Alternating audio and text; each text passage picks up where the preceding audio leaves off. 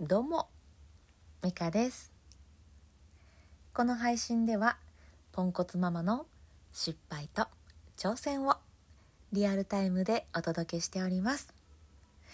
後半には深呼吸のコーナーも用意しています。実は呼吸に詳しい私と一緒にリラックスとデトックスしていきませんか？さあいかがお過ごしでしょうか？おかわりありませんか？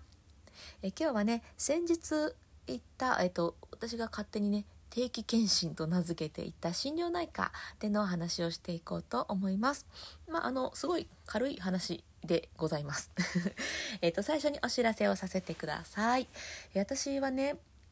えっ、ー、とストア科っていうところで講座を始めたんですね、えこの配信でやっている後半この配信の後半でやっている深呼吸。これを深掘りしたものと、えイライラモヤモヤしている。その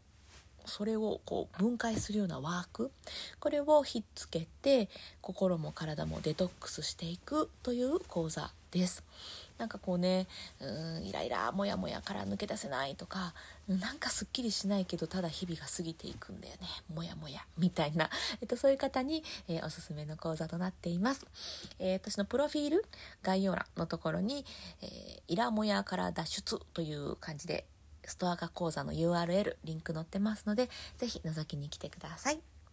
はいでは、えーとまあ、本題ですけれども私はねいつぐらいだったかな？1年前ぐらいだったと思うんですけれど、まあ、心がやばくなりまして 心療内科に駆け込んだんですね。で、えその時にまあ話を聞いていただいてで、まあ、アドバイスみたいなものをもらって、まあ、別に薬をもらうとかはなかったんですけど、えーとまあ、その 相談しに行った時点で割と抜けれていたっていうのもあったので、まあ、そのまま話を聞いてもらって、えー、帰ってきたっていうことがあったんですね。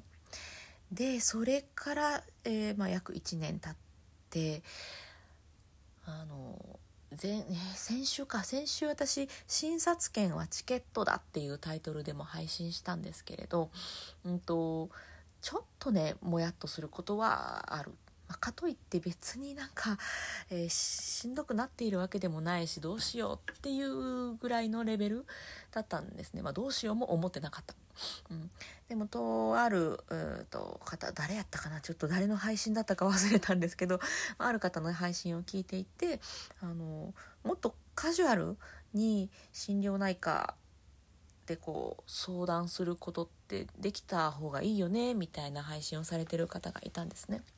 でそれを聞いてあ、まあ、確かになんか深刻になってから言ってたら遅いかもしれないから深刻になる前今はまだ軽いしちょっとちょっとなっていうぐらい しなーっていうこの段階で聞いてもらうのいいかもって思って私はあの定期検診っていう風にね自分で名付けて、えー、心療内科に行ってきました。でこれがねもう本当に良くて何、うん、て言うんでしょうね。ほんと普通の世間話みたいな感じであのどうですか?」って聞かれて「いやもう最近だいぶ良くなってきたんです」まあ、あの時はありがとうございました」みたいな感じ。で最近はねちょっとこういうちっちゃいことが気になるようになってるんですよね。とかいう話で。あそうなんだ。でこの前言ってたこれはどうなったの？とか言って話を聞かれたりとかして。で本当に世間話みたいなのをしつつ、うん、最近ここにもやってるっていう話をして。であまあまあこういう感じにしていくといいかもしれないよねっていうぐらいの本当世間話程度なんですけどアドバイスだなって思えるような言葉もいただいてえ本当多分ね20分ぐらい喋って20分も喋ってないかもしれない。15分ぐらい喋ってあじゃあっていう感じで終わったんです。本当に世間話っていう感じ。世間話を病院の先生とするっていうね。でそれだけだったんですけどなんかねその日はあまあこんなもんかと思って帰ってきたんですがそれから約1週間過ごしていて断るごとにその先生がポロッと言ってくれたアドバイスがねこう私を支えてくれるんですよね。あこれって先生が言ってたあれをちょっと大事にしてみようって思うとやっぱねなんかいい方向に行くんですよねすごいね先生ってそんな感じで、うん、気軽にもっと気軽にもっとカジュアルに心療内科が、まあ、相談所みたいな感じでうんうんもっと受けていいかもって思ったんですよね。まあ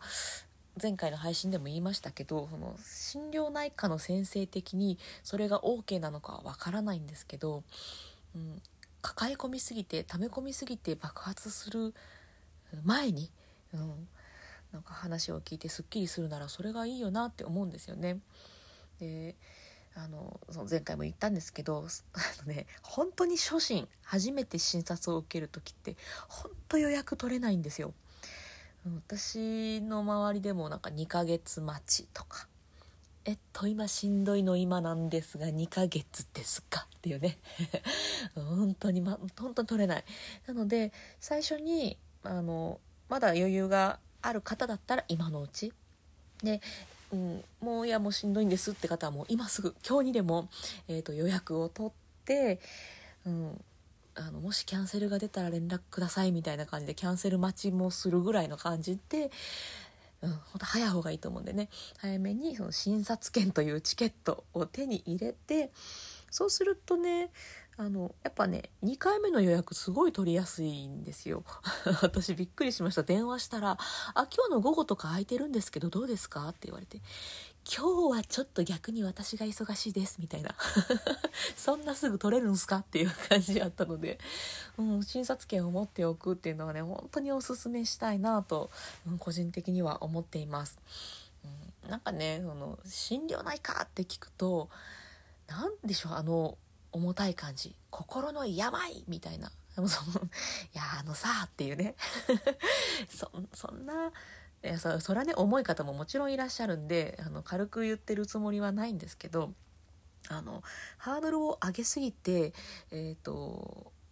ちょっとしたことで本当ちょ私みたいなね軽い言葉ですっきりして、えー、爆発を防げるんだったら行った方がいいと思うんですよね。まああの地域ごととかねこのお住まいの場所によってはあの行く場所が限られるその近くにないとか、えー、1軒しかないとか、えー、電車で行かなきゃとか、まあ、いろいろあるかと思うんですけど、うん、いろいろ探していろんなところ行ってみてあ私この先生好きやわとかそういう先生を見つけるためにもねあの今のうちに気が合う先生を探しておくっていうのも、うん、すごいいいんじゃないかなと個人的には思っています。うん、その今のあの通常時の自分を知っといてもらっていざとなった時に来てもいいですかっていう形。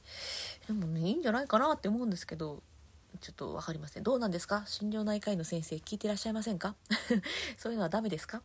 私はそれでだいぶ救われたのでうん、本当にポロッと言ったたった一言のそれが私のこの1週間を支えてくれていますよ、うん、そう思うとなやっぱりな、うん、もっとカジュアルに気軽に行ける場所であってほしいななんて個人的には思っています。はい、ということで、はい。えっと、今日もね先週の、うん、診察券はチケットだに続いて、えー心療内科の話をしてみました、うん、爆発する前に軽い軽いうちに、えー、言っておくのを個人的にはおすすめしております。では、えー、深呼吸していきましょう、えー、この深呼吸もねその私がしんどかった時にね自分を支えてくれた一つなんですけどイラッとかもやっとした時についついこうたたかたん抱え込んでしまう、うん、全然言えなかったね。抱え込んでしまうんですけれども、えー、そういう時にね、えー、呼吸をすることで体に余裕がちょっとできるんですよね。なんか隙間ができる感じ。